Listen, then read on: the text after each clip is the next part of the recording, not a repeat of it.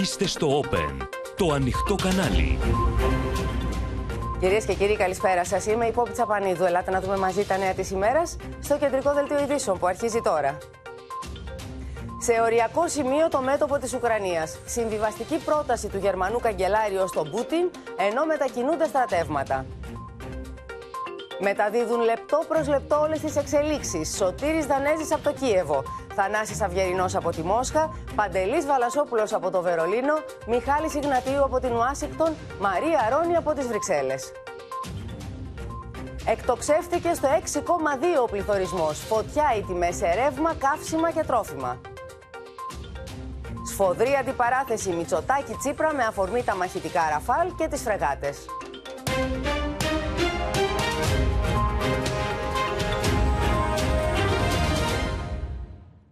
Στην κόψη του ξηραφιού η κρίση στην Ουκρανία, κυρίες και κύριοι, μετά από συνομιλίες Πούτιν Σολτς διάρκειας τριών ωρών, ο Ρώσος πρόεδρος δήλωσε ότι το θέμα της ένταξης της Ουκρανίας στο ΝΑΤΟ πρέπει να επιλυθεί τώρα.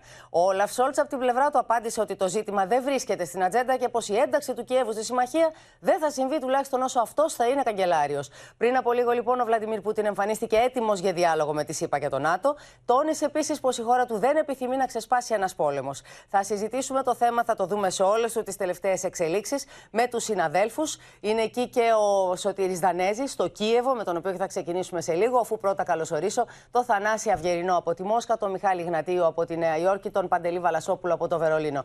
Σε σένα κατευθείαν, Σωτήρη Δανέζη, βρίσκεσαι στην καρδιά των γεγονότων, βρίσκεσαι στο Κίεβο για να μας μεταφέρεις ό,τι συμβαίνει τώρα εκεί. Μετά δηλαδή τη συνάντηση των δύο ηγετών, Πούτιν Σόλτ, τι εξελίξεις υπάρχουν, πώς διαμορφώνεται το κλίμα και η κατάσταση; Είναι μια περίεργη μέρα σήμερα στο Κίεβο, στο Κίεβο που τα τελευταία 24 ώρα ακούει την ρωσική πολεμική μηχανή να βρυχάται μερικές δεκάδες χιλιόμετρα μακριά από εδώ, από την πλατεία Μαϊντάν, το κέντρο του Κιέβου, αλλά την ίδια ώρα σφίζει και από ζωή και δύσκολα διακρίνει κανείς την αγωνία μιας επικείμενης ρωσικής εισβολής ή μιας καταστροφικής πολεμικής σύραξης με τη Ρωσία. Εξαιρετικά κρίσιμα τα τελευταία 24 ώρα, η κλιμακούμενη αυτή ένταση των τελευταίων εβδομάδων και οι δραματικές ε, ε, προειδοποιήσεις της Δύσης για εισβολή της ε, Ρωσίας αύριο Τετάρτη οδήγησε στην εκένωση δεκάδων ξένων πρεσβειών, στην άτακτη φυγή διπλωματών αλλά και επιχειρηματιών. Μάλιστα, ε, μας έλεγαν ότι τα σύνορα, στα σύνορα με την Ουγγαρία περνούν καθημερινά δεκάδες πολυτελεία αυτοκίνητα.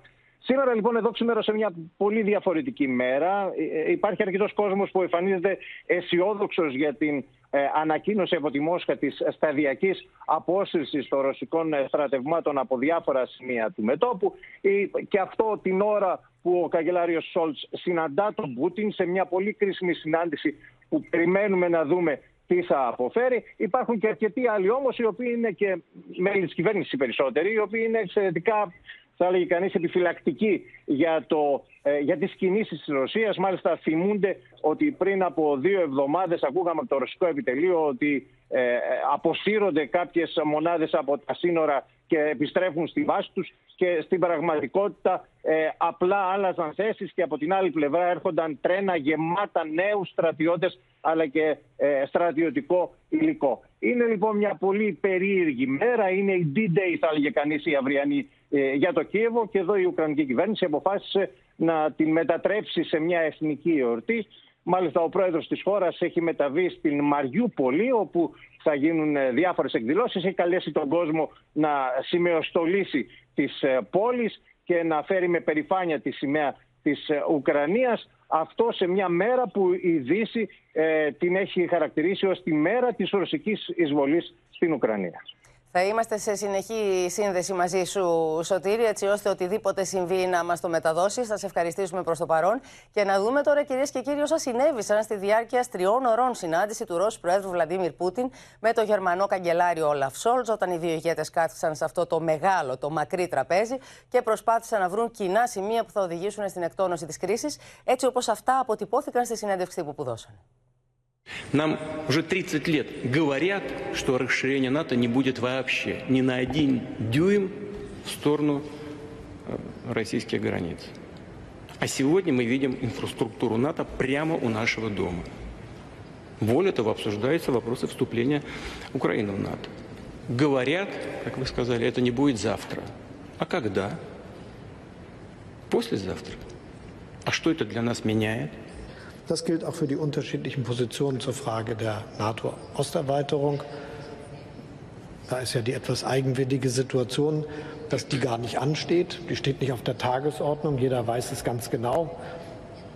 Das ist kein Thema, das uns wahrscheinlich in unseren Ämtern begegnen wird wieder, solange wir sie ausüben. Ich weiß jetzt nicht, wie lange der Präsident vorhat. Εμφανή ήταν η διάσταση απόψεων μεταξύ των ηγετών Ρωσίας και Γερμανίας σχετικά με τη βασική απέτηση της Μόσχας προς την Δύση να εγγυηθεί ότι η Ουκρανία δεν θα ενταχθεί στο ΝΑΤΟ. Ο Βλαντίμιρ Πούτιν πάντως εμφανίστηκε έτοιμος να συζητήσει τα ζητήματα ευρωπαϊκής ασφάλειας και τους πυράβλους, ενώ καταλόγησε ευθύνες στο Κίεβο για την κλιμάκωση της κρίσης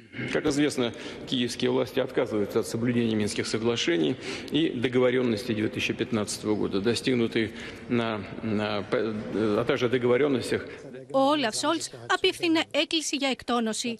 Kann man gar nicht genug betonen, dass wir sehr besorgt sind, was wohl aus den 100.000 Soldaten und ihren Aktivitäten in nächster Zeit werden wird.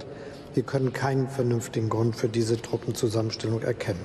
Νωρίτερα, ο Γερμανός Καγκελάριος και ο Ρώσος Πρόεδρος είχαν το πρώτο τους τετ α τετ, έστω και με απόσταση 6 μέτρων, ελέω κορονοϊού. Όπως και ο Γάλλος πρόεδρος Όλαφ Σολτς αρνήθηκε τους όρους του Βλαντίμιρ Πούτιν και υποβλήθηκε σε μοριακό τεστ κορονοϊού από γιατρό της γερμανικής πρεσβείας στη Μόσχα αμέσως μετά την προσγείωση του αεροπλάνου. Στην διάρκεια της συνάντησής τους, ο Ρώσος πρόεδρος δεν ξέχασε να υπογραμμίσει ότι η διμερής ενεργειακή συνεργασία αποτελεί προτεραιότητα για τη Μόσχα. Ενώ εκκρεμεί από τις γερμανικές ρυθμιστικές αρχές η αδειοδότηση του αγωγού φυσικού αερίου Nord Stream 2 Россия является надежным поставщиком энергоресурсов. Уже очень давно, десятилетия, не было за все эти десятилетия ни одного Σύνδεση λοιπόν τώρα με το Βερολίνο και τον Παντελή Βαλασόπουλο για να δούμε τι, πώς αξιολογεί τη συνάντηση αυτή η γερμανική πλευρά, Παντελή. Καλησπέρα. Πολύ διαφορετικές οι θέσεις των δύο ηγετών, αλλά φαίνεται ότι σε κάποια σημεία έχει ξεκινήσει ένας διάλογος. Σύμφωνα με τον κύριο Σόλτς, είναι θετική αποχώρηση κάποιων στρατευμάτων από την μεθόριο Ουκρανίας-Ρωσίας, αλλά αυτό θα περιμένουμε να το πούμε, είπε. Βέβαια, το είπαμε και χθες ότι πήγαινε μια πρόταση ο Σόλτς. Ένα μορατόριο 25 χρόνων, όπως μάθαμε σήμερα, ε, που δεν θα μπει η Ουκρανία ε, στο ΝΑΤΟ. Ρωτήθηκαν δεν είναι της παρούσης η, η διεύρυνση του, της συμμαχίας αυτή τη στιγμή, όχι ναι. όσο είμαι εγώ καγκελάριος, τον ακούσαμε να τονίζει. Ναι, και ο, ο πρόεδρος όμως φάνηκε να το απορρίπτει αυτό. Έτσι, δηλαδή αυτή την πρόταση όπως την πήγε ο, ο, ο Σόλτς απορρίφθηκε. Τώρα εδώ λένε ότι ίσως παρουσιαστεί ένα νέο πακέτο το οποίο σαν πρόταση θα περιλαμβάνει και το μορατόριουμ αλλά θα προσθέσουν και κάποια άλλα πράγματα όπως ο έλεγχος των, των ε, ε, εξοπλισμών στις χώρες της Ευρώπης και κυρίως της Ανατολικής Ευρώπης. Δηλαδή να μην υπάρχουν πάρα πολλά συστήματα οπλικά στις χώρες Ανατολικής Ευρώπης που είναι στο ΝΑΤΟ. Είναι κάτι που θα το δούμε. Θα είναι μια πιο προωθημένη πρόταση προς τη Ρωσία. Ο Σόλτς στο θέμα της ε, Ουκρανίας το ακούσαμε είπε ότι δεν υπάρχει γι' αυτό ένταξη. Για το Nord Stream 2 πρώτη φορά ακούσαμε δημόσια τόσο ξεκάθαρη απάντηση και ήταν στη Μόσχα. Είπε ότι εάν η Ρωσία κλιμακώσει ή εισβάλλει, ο Nord Stream 2 έχει τελειώσει συμφώνησαν και του έφερε τις απόψεις του Ζελένσκι από το Κίεβο ότι το Μίνσκ θα εφαρμόσει τις συμφωνίες, ε, ε, ότι το Κίεβο θα εφαρμόσει τις συμφωνίες του Μίνσκ για το στάτους των δύο περιοχών, για τις εκλογές κτλ. Σε αυτό φαίνεται ότι συμφώνησαν. Όμως είπε ο κύριος Σόλτς ότι αν η Ρωσία προχωρήσει στην πρόταση που έκανε σήμερα η Δούμα για αναγνώριση επίσημη των δύο αυτών επαρχιών, τότε όλα θα τυναχτούν στον αέρα. Ε, θα τελειώσω με αυτό που είπε ο κύριος Σόλτς για να καταλάβουμε και όλο το πνεύμα. Όπως είπε, είναι θέμα να βρεθούν πολιτικές λύσεις στις οποίες και οι δύο πλευρές θα κρατήσουν τις αρχές τους, δηλαδή θα κρατήσουν το πρόσωπό τους. Να βρεθεί μια συμβιβαστική λύση. Υπάρχουν κάποια σημεία, λέει, στις προτάσεις μας που τις δέχεται το, η Μόσχα και υπάρχουν και κάποια σημεία στις προτάσεις της Μόσχας που είμαστε κι εμείς έτοιμοι να συζητήσουμε. Μέσα στις πολλές διαφωνίες βέβαια. Εκεί νομίζω είναι και το ζουμί. Για να δούμε τώρα τι γίνεται και στη Μόσχα. Θα πάμε στον, στο Θανάση Αυγερινό για να μας μεταφέρει τις πληροφορίες του Θανάση. Καλησπέρα Πόπη από τη Μόσχα. Να πω καταρχάς μια είδηση της τελευταίας στιγμής. Φαίνεται πως έχουμε ανταλλαγή πυρών την τελευταία ώρα στην ρωσόφωνη περιφέρεια του Λουγκάνσκ. Είναι μία από τις δύο στον Ντονμπάς που de facto έχει αποσχιστεί από το Κίεβο και δεν ελέγχεται από τις δυνάμεις του Κιέβου. Από τα πειρά των Ουκρανών σκοτώθηκε ένας ρωσόφωνος πολιτοφύλακας και ε, οι ρωσόφωνοι ανακοίνωσαν ότι έχουν απαντήσει σε αυτά τα πειρά εναντίον των Ουκρανικών θέσεων. Δεν ξέρουμε αν αυτό είναι ε, η περιβόητη προβοκάτια που πολλοί ανέμεναν ε, για να ξεκινήσουν ενδεχομένως και κάποια μεγαλύτερα επεισόδια. Και όλοι ευχόμαστε να μην είναι βεβαίως έτσι. όλοι ευχόμαστε να μην είναι. Γιατί μια σπίθα, γίνεται, μια σπίθα μπορεί να γίνει πυρκαγιά εύκολα. Ε, σαφώς. Ε, μέχρι στιγμής ε, στον απόϊχο των συζητήσεων για, το, για τις διαβουλεύσεις μεταξύ Σόλτς, του Γερμανού Καγκελάριου και του Πρόεδρου Πούτιν δεν υπάρχει ούτε μία αναφορά του Κρεμλίνου σε προτάσεις για χρονική αναβολή της ένταξης της Ουκρανίας στο ΝΑΤΟ.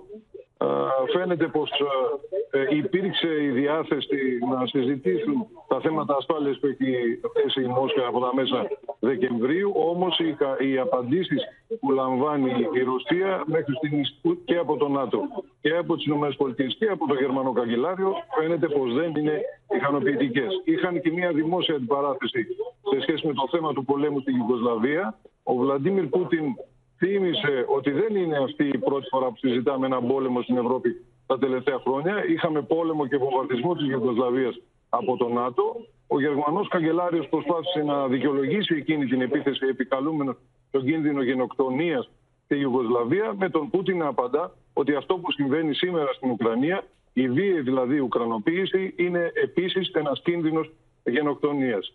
Ε, η Μόσχα έχει ξεκαθαρίσει ότι ε, με δηλώσεις πολλών αξιωματούχων ότι σε περίπτωση που υπάρξει οποιαδήποτε επίθεση εναντίον των Ρωσόφωνων στην Ανατολική Ουκρανία τότε ε, θα αντιδράσει. Δεν διευκρινίζει πώς ακριβώς και τι ποια θα είναι η αντίδρασή της. Όλοι ίσως καταλαβαίνουν βέβαια τι σημαίνει αυτό. Ε, υπάρχει ένα ψήφισμα με εκτεταμένη πλειοψηφία και στήριξη στη Ρωσική Κρατική Δούμα που ζητά σήμερα από τον Βλαντίμιρ Πούτιν να αναγνωρίσει την ανεξαρτησία των δύο αυτών επαρχιών στην Ανατολική Ουκρανία, του Ντονιέτσκ και του Λουγκάνσκ. Πριν λίγο έγινε και μια τηλεφωνική συνομιλία του, των Υπουργών Εξωτερικών Τόνι Μπλίνκεν και Σεργκέι Λαυρόφ, του Αμερικανού και του Ρώσου.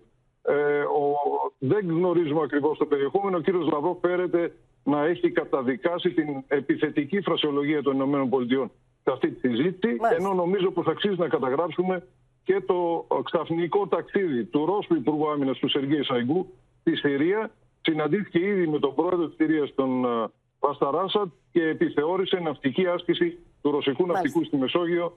Νομίζω είναι και αυτό ένα μήνυμα της Μόσχας ότι ενδεχομένως η απάντηση θα είναι σε πολλά επίπεδα.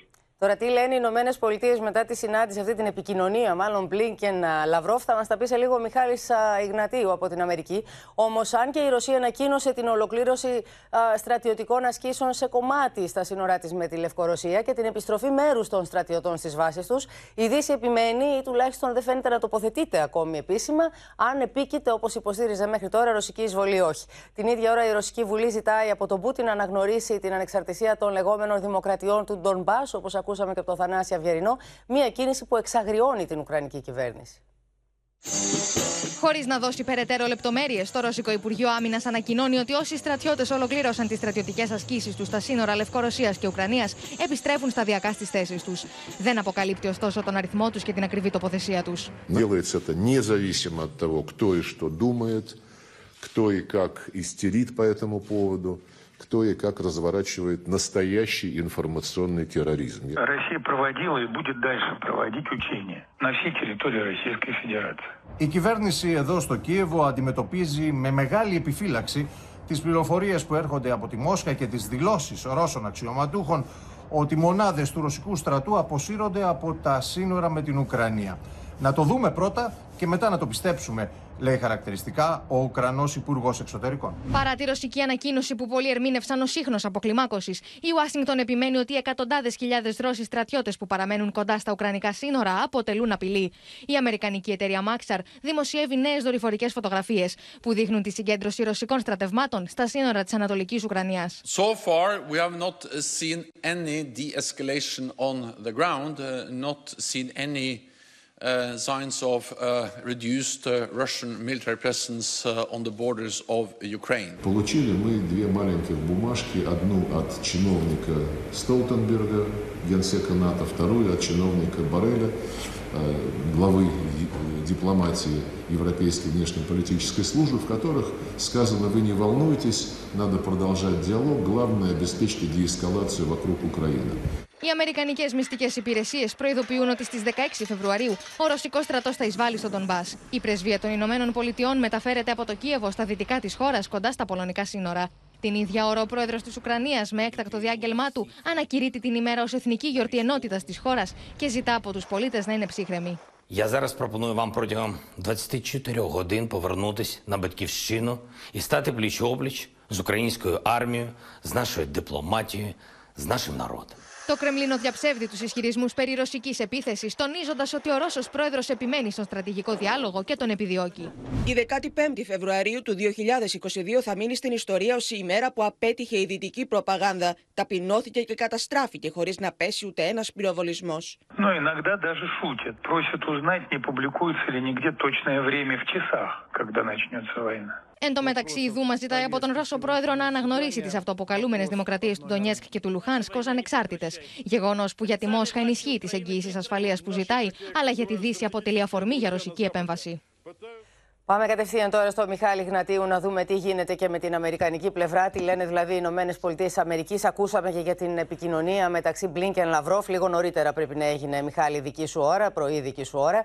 Αλλά είναι η μέρα που ο Πούτιν α, είναι άκρος ηρωνικός με τις Ηνωμένες Πολιτείες. Τον ακούσαμε ακόμη να ρωτάει και τον Σόλτς τι ώρα θα γίνει, τι ώρα αρχίζει ο πόλεμος. Για να δείξει ότι δεν είχε σκοπό να κάνει εισβολή. Τι υπόθηκε λοιπόν μεταξύ των δύο; Ε, Πόμπη, καλησπέρα. Καλησπέρα από την Ουάσιγκτον. Ε, έγινε αυτή η συνομιλία σήμερα το πρωί, τοπική ώρα. Έχει σημασία ότι η διπλωματική πηγή είπε ότι στο μυαλό και των δύο υπουργών, στο μυαλό τους οι δύο υπουργοί είχαν μόνο το διάλογο. Ε, ε, Βεβαίως εκφράστηκαν τα γνωστά παράπονα και από τις ε, δύο πλευρές. Και να πούμε ότι συνήθως μετά τη συνομιλία των δύο υπουργών ακολουθεί η τηλεφωνική επικοινωνία των Προέδρων Biden και Πούτιν ε, σίγουρα θα είναι μια εξαιρετική εξέλιξη αν συμβεί. Προς το παρόν δεν υπάρχει στο πρόγραμμα του κυρίου Πάιτεν. Τώρα, η λέξη που περιγράφει την κατάσταση από αυτή τη μεριά του πλανήτη είναι η αναμονή. Αναμένουν να επιβεβαιώσουν τη μερική αποχώρηση των ε, ρωσικών στρατευμάτων, η οποία θα είναι μια κίνηση προς την ορθή κατεύθυνση, αλλά όχι αρκετή.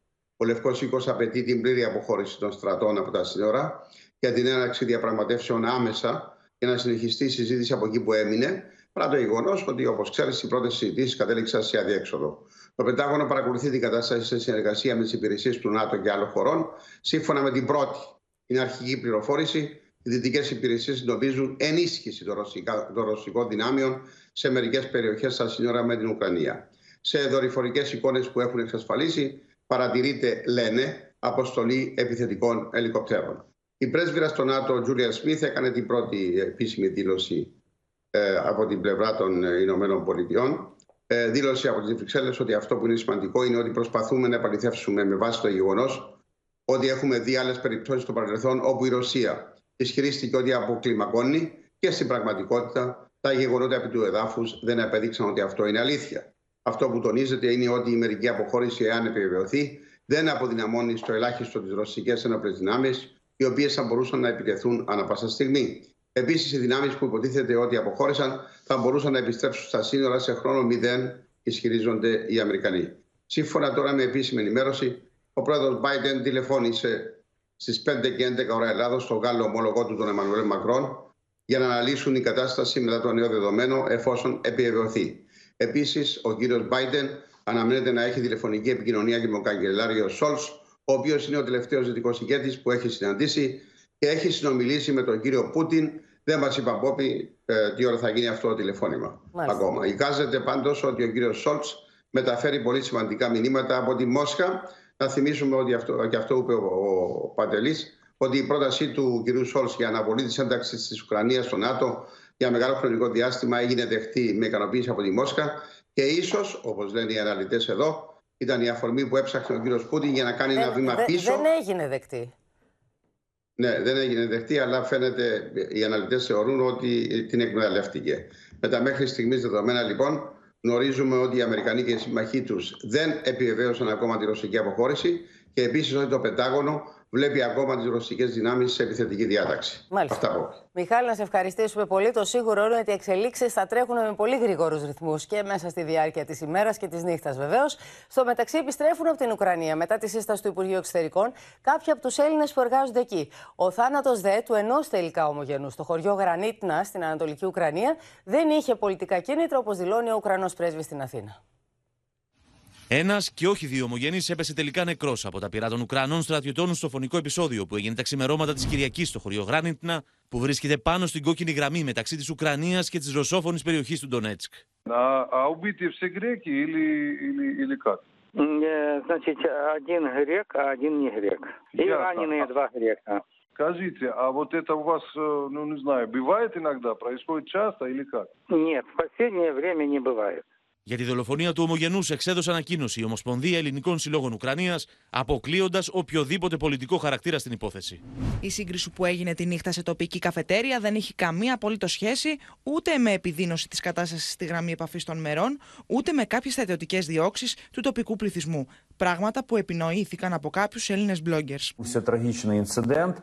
але е, ми не бачимо в ньому жодної направленості конкретно проти українців грецького походження. Το ελληνικό στοιχείο ε, είναι ένα ρωσόφωνο στοιχείο. Έχει πιο πολλά χαρακτηριστικά ε, του ρωσικού πληθυσμού της περιοχής παρά του ουκρανικού πληθυσμού της περιοχής. Μετά το κάλεσμα του Ελληνικού Υπουργείου Εξωτερικών να αναχωρήσουν άμεσα από την Ουκρανία, Έλληνες που εργάζονται εκεί επιστρέφουν. Μας είπε η πρεσβεία να σηκωθούμε να φύγουμε, στείλαμε τα στοιχεία μας στο προξενείο και μας πήραν. Είχαμε το πλοίο εκεί για επισκευή και σηκωθήκαμε και φύγαμε. Όσοι από τους Έλληνες εκπαιδευτικούς δεν γύρισαν στην Ελλάδα, απομακρύνονται από την επικίνδυνη ζώνη, όπου ο κίνδυνος καραδοκεί ανα πάσα στιγμή. Οι μαθητές σε αυτά τα σχολεία δεν προαυλίζονται. Δηλαδή δεν βγαίνουν στην αυλή τους. Το απαγορεύουν γιατί υπάρχουν στις, ε, στα δύο χιλιόμετρα υπάρχουν ε, άνθρωποι και ελεύθεροι σκοπευτές ακόμα. Ε, ε, εγώ πηγαίνω καθημερινά με το αυτοκίνητό μου στο σχολείο και περνάω από, από μπλόκα. Πάντως, οι περισσότεροι Έλληνες εκπαιδευτικοί με ενέργειες του Υπουργείου Εξωτερικών και του Υπουργείου Παιδείας έχουν επιστρέψει στην Ελλάδα. Σύνδεση τώρα με την Αλεξία Τασούλη, καθώς Αλεξία για το θέμα του θανάτου, για το θέμα της δολοφονίας του Έλληνα ομογενούς, ένας ήταν τελικά, τελικά, υπήρξε και διάβημα από την ελληνική πλευρά. Πράγματι, εκλήθη σήμερα στο Υπουργείο Εξωτερικών ο Ουκρανός πρέσβης και έγινε διάβημα, διότι ένας Ουκρανός στρατιώτης σκότωσε έναν ομογενή μας και υπάρχει ανησυχία για την προστασία των Ελλήνων πολιτών εκεί. Τώρα, από ό,τι λέγαμε χθες, ότι αναμενόταν να γίνει τηλεφωνική επικοινωνία του Νίκου Δένδια με τον Ουκρανό ομολογό του. Όμως αυτή η τηλεφωνική επικοινωνία μέχρι στιγμής δεν έχει γίνει. Αντί λοιπόν να συνομιλήσουμε με τον Υπουργό Εξωτερικών της Ουκρανίας, κάναμε διάβημα. Ρώτησα λοιπόν στο Υπουργείο Εξωτερικών αν ο συνδυασμός αυτών των δύο γεγονότων, των ζητημάτων, το γεγονός ότι δηλαδή, δηλαδή ότι δεν έχει γίνει το τηλεφώνημα και ότι κάναμε διάβημα, συνδέεται με παλαιότερη δυσφορία που έχει εκφράσει η Αθήνα για το γεγονός ότι το Κίεβο δεν ευθυγραμμίζεται με αποφάσεις της Ευρωπαϊκής Ένωσης και έχει αυτόν τον στενό εναγκαλισμό με την Τουρκία, με την πώληση των τουρκικών drones. Από το Υπουργείο Εξωτερικών μου λένε ότι γενικότερα στην Ουκρανία η κατάσταση είναι τεταμένη. 23 βουλευτές έχουν αποχωρήσει από την χώρα.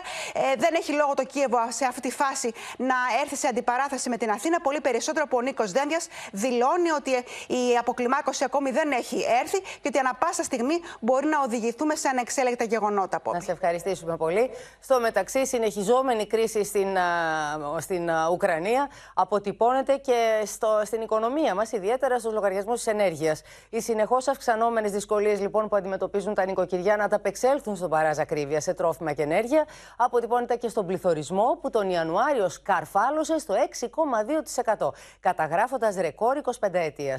Η ενέργεια παίρνει τη μερίδα του λέοντος φυσικά, καθώς στην ακρίβεια όμως χτυπά, χτυπά από πολλές πλευρές τους οικογενειακούς προϋπολογισμούς. Το ρεκόρ 25 ετία στον πληθωρισμό που έκανε νέο άλμα τον Ιανουάριο φτάνοντα στο 6,2% από 5,1% το Δεκέμβριο έρχεται ως αποτέλεσμα των αυξημένων τιμών κυρίως στην ενέργεια. Μέσα σε ένα χρόνο το φυσικό αέριο έχει αυξηθεί κατά 154,8%, ο ηλεκτρισμός 56,7%, το πετρέλαιο θέρμανσης 36% και τα καύσιμα 21,6%. Με την ακρίβεια να βάζει δύσκολα στα νοικοκυριά. Βλέπω αυξήθηκε στο διπλάσιο το φυσικό αέριο, στο διπλάσιο το ρεύμα. Οι θωριστικές πιέσεις θα συνεχιστούν σε όλη τη διάρκεια του 2022. Το πρόβλημα είναι αν οι τιμές θα επανέλθουν στα επίπεδα πριν τις ανατιμήσεις. Η κατάσταση αυτή τη στιγμή που επικρατεί στην αγορά είναι τραγική. Το κόστος της ενέργειας έχει συμπαρασύρει σε ένα μπαράζ ανατιμήσεων όλες σχεδόν τις κατηγορίες τροφίμων. Ενδεικτικά, το τελευταίο 12 μήνο αρνή και κατσίκι έχουν αυξηθεί κατά 17,6%, το ελαιόλαλο 15,4%, τα ζυμαρικά 7,1%, φρούτα και λαχανικά 8,4%, αλεύρι και δημητριακά 6,6%. Κυρίως στα είδη μαναβική, αλλά και εδώ που είμαστε μπροστά αλλαντικά. Εκεί που ήθελες να πεταχτείς με 10 ευρώ να πάρεις κάτι, κάτω από 20 ευρώ τώρα δεν. Σύμφωνα με το Οικονομικό Επιτελείο, η ανάπτυξη για το 2021 αναμένεται να κλειδώσει πάνω από τις αρχικές προβλέψεις, το 8,5%, κάτι που θα ανοίξει το δρόμο για μέτρα ανακούφισης των οικοκυριών. Η νέα άνοδος του πληθωρισμού πυροδότησε πολιτική κόντρα μεταξύ Κυριάκου Μητσοτάκη και Αλέξη Τσίπρα κατά τη συζήτηση στη Βουλή για το κόστος των εξοπλιστικών. Θα συνεχιστεί για όσο χρειαστεί η επιδότηση σε λογαριασμούς νοικοκυριών, επιχειρήσεων και αγροτών. Θέλω όμως να είμαι απολύτως σαφής. Ποτέ, ποτέ δεν θα επιτρέψω επιπόλαιες κινήσεις που θα γυρίσουν τη χώρα πίσω. Υποστηρίζω σύνεση και υπευθυνότητα ώστε να πράξουμε με σχέδιο και λογισμένα και τα δύο. Αλλά όχι να αφήνουμε την ελληνική κοινωνία απροστάτευτη. Να φέρνουμε εδώ 7 δις και να λέμε και από πάνω ότι δεν θα γυρίσουμε στα ελλείμματα. Σύμφωνα με τα στοιχεία, μέσα σε ένα χρόνο το κόστος της στέγασης έχει αυξηθεί κατά 22,6% λόγω των ανεκτιμήσεων σε ηλεκτρισμό, θέρμανση και ενίκεια. Με την κρίση λοιπόν στην Ουκρανία σε εξέλιξη και τον πληθωρισμό σε αυτά τα ύψη για τον Ιανουάριο, ελάτε να δούμε με τον Βασίλη Τσεκούρα που είναι στο στούντιο κοντά μας μία ενδεχόμενη σύραξη που όλοι την απέφχονται φυσικά. Τι επιπτώσεις μπορεί να έχει στην ελληνική οικονομία, Βασίλη; Και γι' αυτό το λόγο, Πόπ, γίνονται σενάρια επί σενάριων στο Υπουργείο Οικονομικών. Ένα πολεμικό σενάριο, αν μας επιτρέπετε, έχουν καταρτήσει στο Οικονομικό Επιτελείο, το οποίο τι λέει; Σε περίπτωση σύραξης στην Ουκρανία θα έχουμε πολύ σημαντικές επιπτώσεις. Όπως θα μειωθεί η ανάπτυξη της ελληνικής οικονομίας.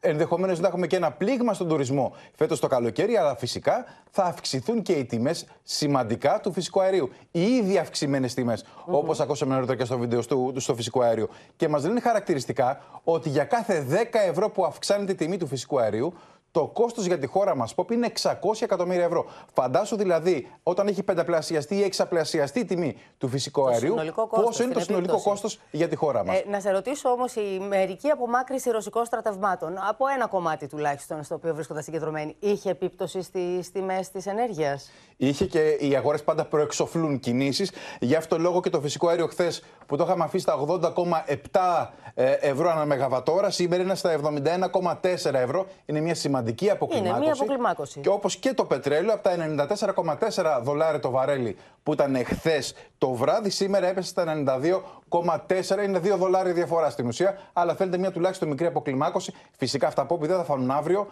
στην τσέπη μας και στις αντλίες των καυσίμων. Και δεν θα φανούν αν σταματήσει εδώ η αποκλιμάκωση και αρχίσει και πάλι η άνοδος των τιμών. Να σε ευχαριστήσουμε πάρα πολύ. Στο μεταξύ, τον ασκό του αιώλου άνοιξε συζήτηση για την κύρωση της αγοράς νέων εξοπλισμών από τη Γαλλία. Κυριάκος Μητσοτάκης και Αλέξης Τσίπρας συγκρούστηκαν για την αγορά των επιπλέον 6 ραφάλ, τους όρους παραχώρησης στους Αμερικανούς τη βάση στην Αλεξανδρούπολη, αλλά επέδειξαν ενότητα απέναντι στις τουρκικές απειλές.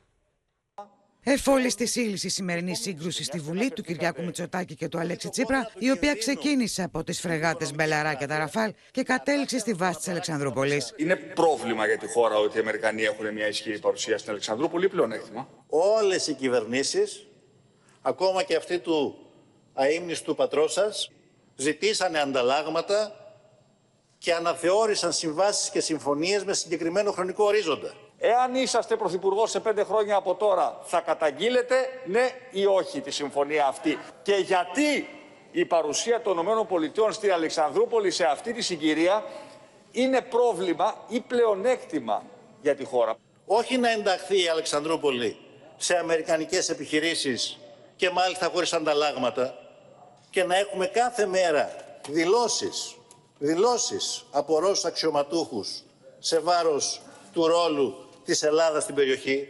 Να σας καταθέσω τι έχει πει ο κ. Λαυρόφ. Σε αυτή τη συγκυρία, όπου πρέπει το δυτικό και ατλαντικό και ευρωπαϊκό μέτωπο να είναι αραγές, έρχεστε και επικαλείστε σε αυτή τη συγκυρία δηλώσεις Ρώσων αξιωματούχων απολύτως ταυτιζόμενος με τον κύριο Βελόπουλο. Δεν μου κάνει εντύπωση γιατί με τον κύριο Καμένο συγκυβερνούσατε.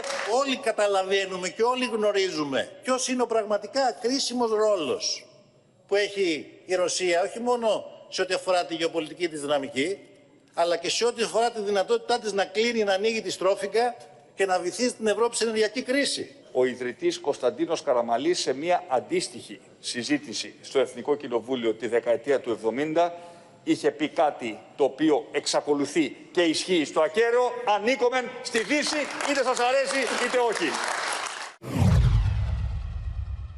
Με το ΑΜΟΚ σχετικά με τα νησιά όμως κάποιοι αποφάσισαν να παραχαράξουν ταυτόχρονα το διεθνές δίκαιο, τις συνθήκες, την ιστορία και τη γεωγραφία. Ναι, απέναντι στις διεκδικήσεις της Τουρκίας υπάρχει αραγές μέτωπο από όλες τις πολιτικές δυνάμεις. Και θα είμαστε ενωμένοι απέναντι σε αυτές τις διεκδικήσεις. Το παρόν είναι απόν. Δεν υπάρχει παρόν. Δεν υπάρχει παρόν όταν συζητάμε για την ενίσχυση της αποδοτικής δυνατότητας χώρας. Υπερψηφίζουμε την αγορά των φρεγατών. Τη στιγμή που έχουμε ενισχύσει την πολεμική μας αεροπορία. Τη στιγμή που η Τουρκία έχει εξαιρεθεί από το πρόγραμμα των F-35. Δεν κατανοούμε τη σκοπιμότητα επιπλέον έξι αεροσκαφών. Μία φράση του Γιώργου Τσίπρα προκάλεσε μία ακόμη κόντρα μεταξύ των αρχηγών. Το ζήτημα της εξωτερικής πολιτικής και πολιτικής ασφάλειας είναι αυτό το οποίο πρέπει να υπηρετεί η άμυνα της χώρας. Η άμυνα της χώρας δεν είναι αυτός ο σκοπός. Για αυτή την παράταξη η άμυνα της χώρας είναι ο υπέρτατος αυτός σκοπός. Στηρίζουμε τις συμφωνίες για την αγορά των αεροπλάνων Ραφάλ και των φρεγατών Μπελχάρα. Δεν πρέπει όμως να επαναληφθούν τα λάθη του παρελθόντος. Πρέπει να κάνουμε το επόμενο βήμα και να διαμορφώσουμε τις συνθήκες για την ανάπτυξη της εγχώριας αμυντικής βιομηχανίας. Έχουμε όμως και εξέλιξη στις ελληνοτουρκικές σχέσεις. Έχουμε μια συνάντηση η οποία σχεδιάζεται να συμβεί στο περιθώριο της συνεδρίασης των, των Υπουργών του ΝΑΤΟ. Πάμε στη Γεωργία Γαραζιώτη, διότι ο Υπουργός Άμυνας, Εθνικής Άμυνας της Ελλάδας, θα συναντηθεί με τον Τούρκο ομόλογό του, τον κύριο Ακάρα. Γεωργία, είναι κάτι που σχεδιάζεται. Ποια πλευρά το ζητάει, τι υπάρχει στο παρασκήνιο; Αύριο Πόπη συνεδριάζει σύνοδος των Υπουργών Άμυνας του ΝΑΤΟ στις Βρυξέλλες ε, με βασικό θέμα στην ατζέντα να είναι το Ουκρανικό. Ωστόσο, η φυσική παρουσία τόσο του Νίκου Παναγιοτόπουλου όσο και του Χουλουσία Κάρ στην έδρα του ΝΑΤΟ δίνει τη δυνατότητα για μια συνάντηση που θα μπορούσε να βοηθήσει στην αποκλιμάκωση της έντασης, έστω της φραστική, των τελευταίων ημερών. Όπως μαθαίνω λοιπόν, ήδη γίνονται προσπάθειες έτσι ώστε να βρεθεί χώρο στο πρόγραμμα των δύο Υπουργών για να επιτευχθεί έστω μια ολιγόλεπτη συνάντηση μεταξύ τους. Παράλληλα, να σου πω ότι ο Υπουργός Άμυνας Νίκος Παναγιοτόπουλος θα συναντηθεί για πρώτη φορά με τον Υπουργό Άμυνας της Γερμανίας αλλά και με υπουργούς άμυνας Βαλκανικών χωρών όπως της Βουλγαρίας και της Ρουμανίας για να συζητήσουν για το Ουκρανικό και τι μπορεί να, τις συνέπειες που μπορεί να έχει στην Ευρώπη. Να σε ευχαριστήσουμε πολύ, Γεωργία. Και να πάμε να δούμε τώρα τι γίνεται και στο εσωτερικό της Τουρκίας, διότι εκεί οι δημοσκοπήσεις φέρνουν μπροστά τον Ιμάμογλου σε σχέση με τον Ερντογάν και μάλιστα με μεγάλη διαφορά, Μαρία Ζαχαράκη. Τα πάνω κάτω έχουν έρθει πόποι εδώ στην Τουρκία 1,5 χρόνο πριν από τις εκλογές. Ο Τουρκό πρόεδρος και η κυβέρνησή του σημειώνουν τρομερή και πρωτόγνωρη, θα έλεγα, καθίζηση.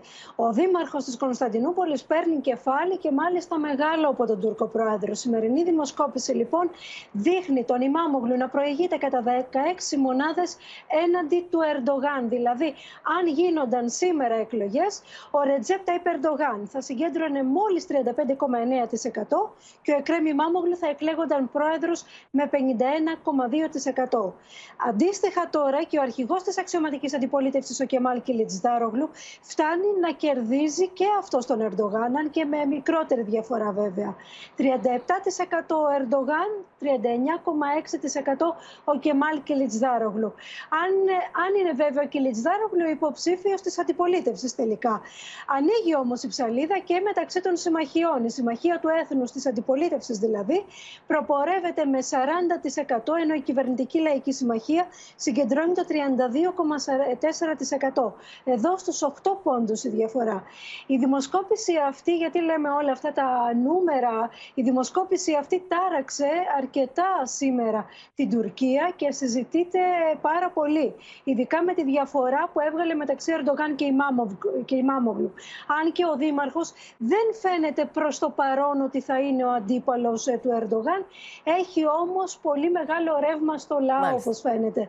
Σε κάθε περίπτωση πάντως και, η δημοσκόπηση, και αυτή η δημοσκόπηση ε, φαίνεται να επιβεβαιώνει την αρχή της πτώσης του Ερντογάν, Πόπη. Να σε ευχαριστήσουμε πάρα πολύ. Να αλλάξουμε τώρα θέμα, να αλλάξουμε και κλίμα. Προθεσμία για να απολογηθεί την Πέμπτη για τη συμμετοχή του στην άγρια δολοφονία του Άλκη Καμπανού στη Θεσσαλονίκη. Πήρε ο 12ο κατηγορούμενος που παραδόθηκε χθες στις αρχές. Με παρέμβασή του, ο εισαγγελέας του Αρίου Πάγου ζητά την καταπόλητη προτεραιότητα διεξαγωγή της ανακριτικής διαδικασίας. Αμήλυτο και με σκυμμένο το κεφάλι, ο 22χρονο εμπλεκόμενος στη δολοφονία του Άλκη επιστρέφει φρουρούμενος στα κρατητήρια του αστυνομικού μεγάρου Θεσσαλονίκης. Ο 22χρονο που παραδόθηκε χθες ζήτησε και πήρε 48 ώρη προθεσμία προκειμένου να απολογηθεί. Κάτι το οποίο θα κάνει την Πέμπτη, ενώ την ίδια μέρα θα δικαστεί στο αυτόφορο και για το Σουγιά που βρέθηκε στο αυτοκίνητό του.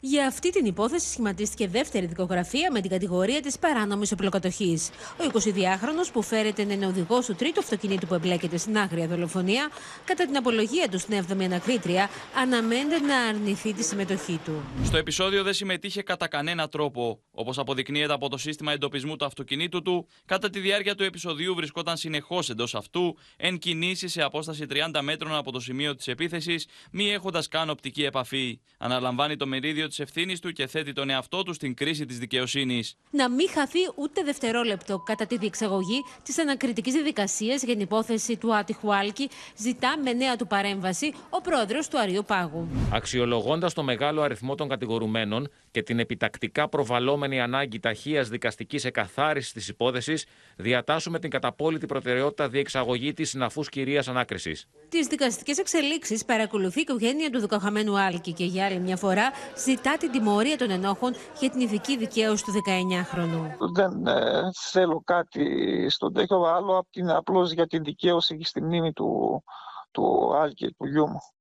Τίποτα άλλο. Ό,τι είπα την προηγούμενη εβδομάδα είναι το αυτόρμητο αυτό εδώ πέρα που, που πίστευα και ήθελα. Την Παρασκευή, οι δύο τραυματίες αλλά και οι δύο φίλοι του Άλκη που διέφυγαν από την καταδρομική επίθεση της ομάδας στο Χούλιγκαν θα έρθουν πρόσωπο με πρόσωπο με τους 12 συλληφθέντες, προκειμένου να γνωρίσουν το ρόλο του καθενός στη δολοφονία του Άλκη. Συνελήφθη και πήρε και πάλι το δρόμο για τις φυλακές. Ο παρουσιαστής Μένιος Φουρτιώτης είναι ο Γιάννης Ρίγος στη σύνδεσή μας που έχει περισσότερα γι' αυτό, Γιάννη. Πόπι επιστρέφει στις φυλακές ο Μένιος Φουρτιώτη, ο οποίος είχε αποφυλακιστεί το περασμένο φθινόπωρο με περιοριστικούς όρους, τους οποίους όπως φέρεται όμως τους παραβίασε. Φέρεται να μην εμφανιζόταν στο αστυνομικό τμήμα της περιοχής του τρεις φορές τον μήνα όπως όφιλε. Έτσι, σε βάρος του εκδόθηκε βούλευμα και αυτήν την ώρα βρίσκεται στην Γενική Αστυνομική Διεύθυνση. Να σου πω ότι οι αρχές περιμένουν την εντολή του εισαγγελέα, προκειμένου να μαθευτεί σε ποιο σοφρονιστικό κατάστημα θα φυλακιστεί, Μάλιστα, Πόπι. δεν τήρησε λοιπόν τους περιοριστικούς όρους. Να σε ευχαριστήσουμε πολύ. Προφυλακιστέοι κρίθηκαν και οδηγήθηκαν στις φυλακές η μητέρα και ο σύντροφός της, που κατηγορούνται ότι πριν από πέντε χρόνια σκότωσαν τον μικρό 7 μόλι ετών. Ήταν Αντρέα. Μετανιωμένος εμφανίστηκε στον ανακριτή και ζήτησε συγγνώμη, κλαίγοντας μάλιστα ο 33χρονο κατηγορούμενος που επί χρόνια κουβαλούσε τα οστά του μικρού μέσα στην εργαλειοθήκη του. Με σκυμμένο το κεφάλι, η 29χρονη βγαίνει από το ανακριτικό γραφείο. Ακολουθεί ο σύντροφός της. Λίγα λεπτά νωρίτερα, ανακριτής και εισαγγελέας αποφασίζουν την προφυλάκησή τους. Η μητέρα του μικρού Ανδρέα περιέγραψε στον ανακριτή τι έγινε εκείνη την ημέρα της δολοφονίας, την οποία εδώ και πέντε χρόνια απέκρυπτε. Νόμιζα ότι για άλλη μία φορά προσπαθούσε να τον ηρεμήσει γιατί ήταν άτακτος. Δεν κατάλαβα ότι το παιδί πέθανε. Το παιδί ήταν τιμωρία από το πρωί, όρθιο, χωρίς φαγητό από την προηγούμενη ημέρα, να κοιτάζει τον τοίχο. Ξαφνικά άκουσα έναν γδούπο και είδα το παιδί πεσμένο στο πάτωμα νεκρό. Η 29χρονη φέρεται να ισχυρίστηκε ότι πολλές φορές ο σύντροφός της άφηνε νηστικό το παιδί. Το παιδί του άφηνε νηστικό, αλλά εγώ κρυφά πήγαινα και το τάιζα. Καθόμουν μαζί του γιατί δεν ήθελα να επιστρέψω στο σπίτι μου, επειδή η μάνα μου ήταν αλκοολική. Μετανιωμένος εμφανίστηκε στον ανακριτή ο 33χρονο, ο οποίος ναι, μεν παραδέχτηκε ότι έκλεισε το στόμα του παιδιού με μονοτική ταινία, αρνήθηκε ωστόσο ότι πέθανε από ασφυξία. Του έκλεισα το στόμα με μία μικρή μονοτική ταινία για να τον ηρεμήσω επειδή ήταν άτακτος. Δεν ήθελα να τον σκοτώσω. Ήταν η κακιά στιγμή. Τον μοιαζόμουν, να τον πρόσεχα και του αγόραζα παιχνίδια. Η μονοτική είναι 2,5 εκατοστά. Και τα χέρια του δεν ήταν δεμένα του μικρού Αντρέα. Ο ισχυρισμός του είναι ότι πέθανε από ασφυξία, αλλά ίσως κάποιο άλλο παθολογικό αίτιο που δεν το ξέρανε. Μέχρι να την, να την πάρει το χαμόγελο του παιδιού ήταν και η Ιωάννα στο σπίτι και ήταν και παρούσα και στο συμβάν και η Ιωάννα. Ο κατηγορούμενος φέρεται να ισχυρίστηκε ότι η μητέρα του μικρού Ανδρέα, η οποία εκείνη την ημέρα έπαιζε βίντεο παιχνίδια στην αυλή, δεν συμμετείχε στο έγκλημα, αλλά ούτε και στον εντεφιασμό του παιδιού. Θα μείνουμε σε αυτή τη συγκλονιστική, φρικαστική ιστορία, καθώς το κοριτσάκι της οικογένειας, το οποίο ζει με ανάδοχους γονείς εδώ και χρόνια, γλίτωσε την κόλαση, περιγράφει τη φρικτή ζωή της ίδιας και του αδελφού της με τη μητέρα και τον σύντροφό της, όπως θα μας πει τώρα η Μίνα Καραμίτρου. Μίνα. Και μάλιστα Πόπη ήταν ο πρώτος άνθρωπος ο οποίος περιέγραψε στους αξιωματικούς των ανθρωποκτονιών τι ακριβώς συμβαίνει μέσα στο σπίτι με τα βασανιστήρια και την κακοποιητική συμπεριφορά του συντρόφου της μητέρας τους.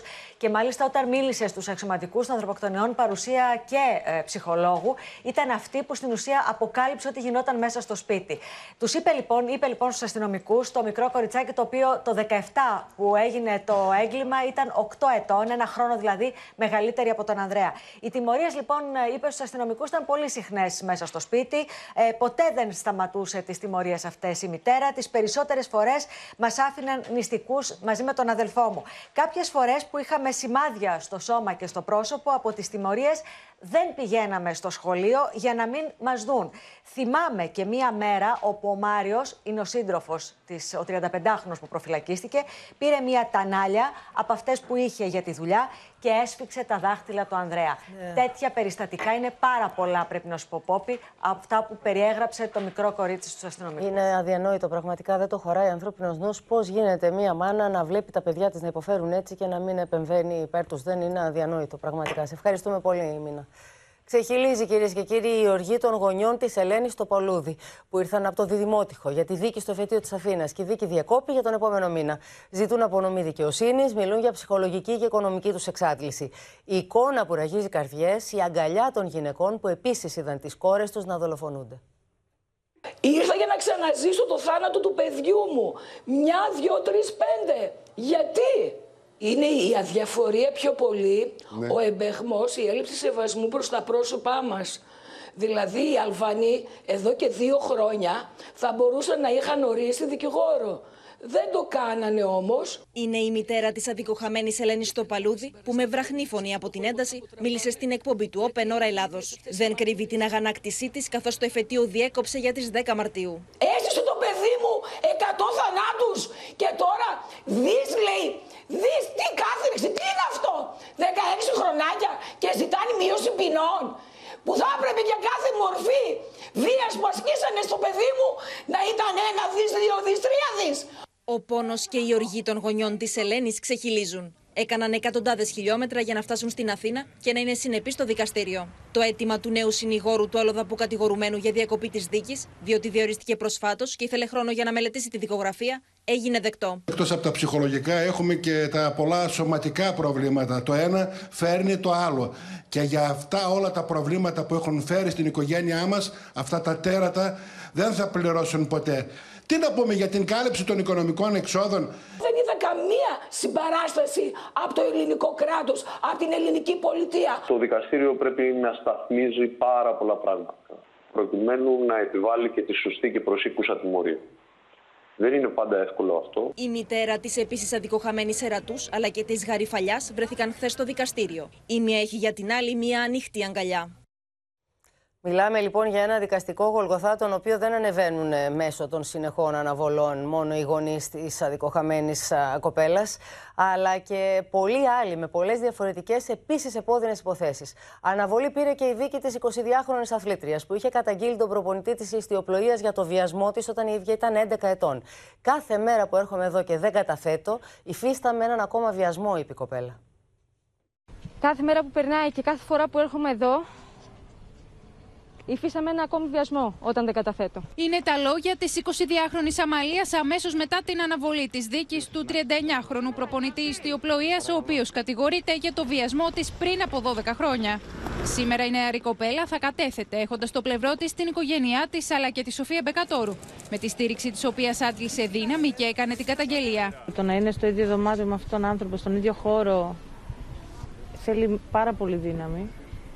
Ε, και δυστυχώς αυτές οι αναβολές ε, απλά ξανατραυματίζουν το θύμα, θυμίζουν ξανά και ξανά ότι είναι πολύ δύσκολο να φύγουν από το φαύλο κύκλο της κακοποίησης. Η δίκη που ξεκίνησε στις 12 Ιανουαρίου αναβλήθηκε για τις 4 Απριλίου εξαιτίας προβλήματος υγείας της δικαστού καθώς δεν είχε προβλεφθεί κλήρωση αναπληρωματικού τακτικού δικαστή. Το, το κακό είναι ότι αυτό που τραβάει η Αμαλία κάθε φορά είναι πάρα πολύ βαρύ για αυτήν, διότι πρέπει διαρκώς ε, να ζει και να ξαναζεί και να έρχεται με αυτό το τραύμα. Απρόβλεπτη εξέλιξη σημερινή, σοβαρό πρόβλημα ασθενείας τακτικού δικαστή, υποχρέωσε το δικαστήριο να οδηγηθεί σε αναβολή. Η αναβολή είναι εξαιρετικά σύντομη, κινείται στο περιθώριο στα πλαίσια του 18 μήνου.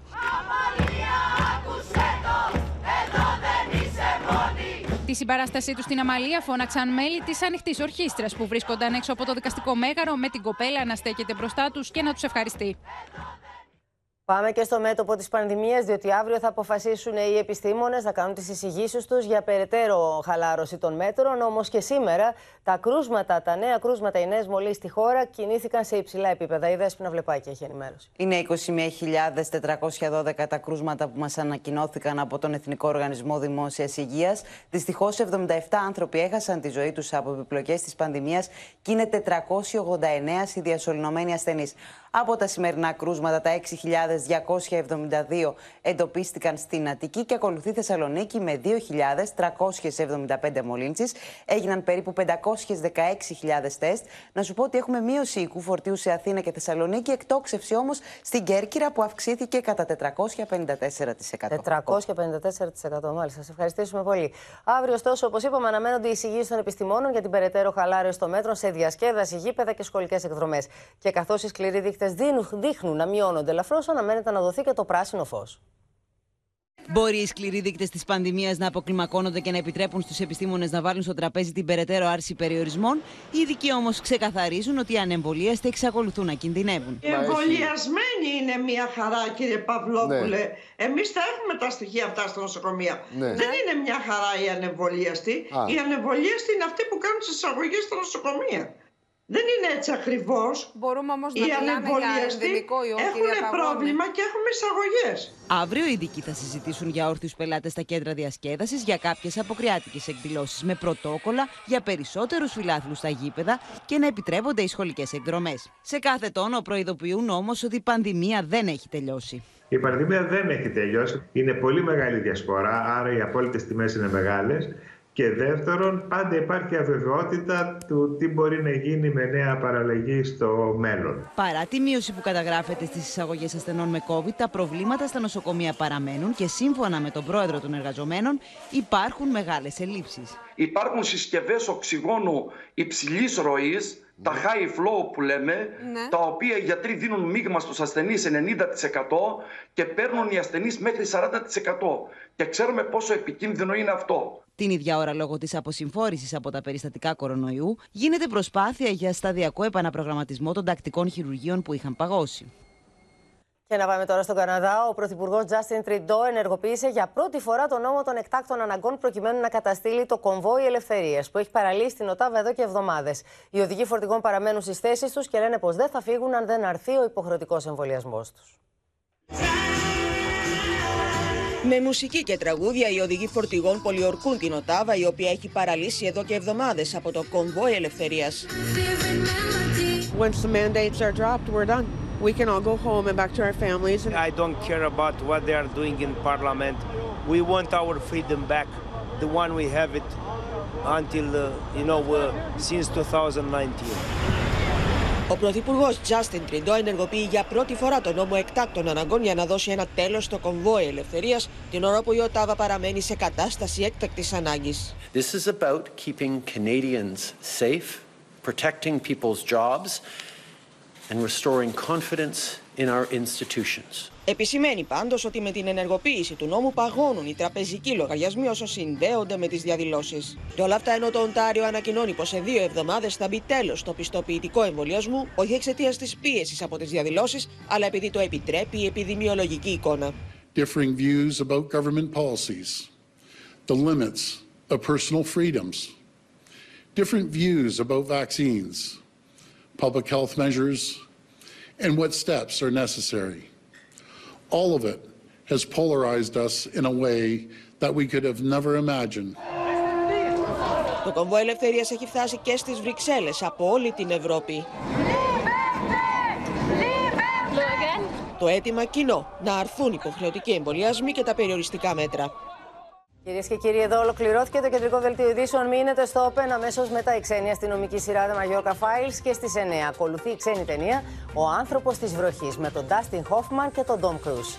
Σας ευχαριστούμε πολύ που μείνατε και σήμερα εδώ μαζί μας. Σας ευχαριστούμε που εμπιστευτήκατε εμάς για την ενημέρωσή σας. Να είστε όλοι καλά, να έχουμε όλοι ένα όμορφο βράδυ και να προσέχετε τον εαυτό σας. Γεια σας.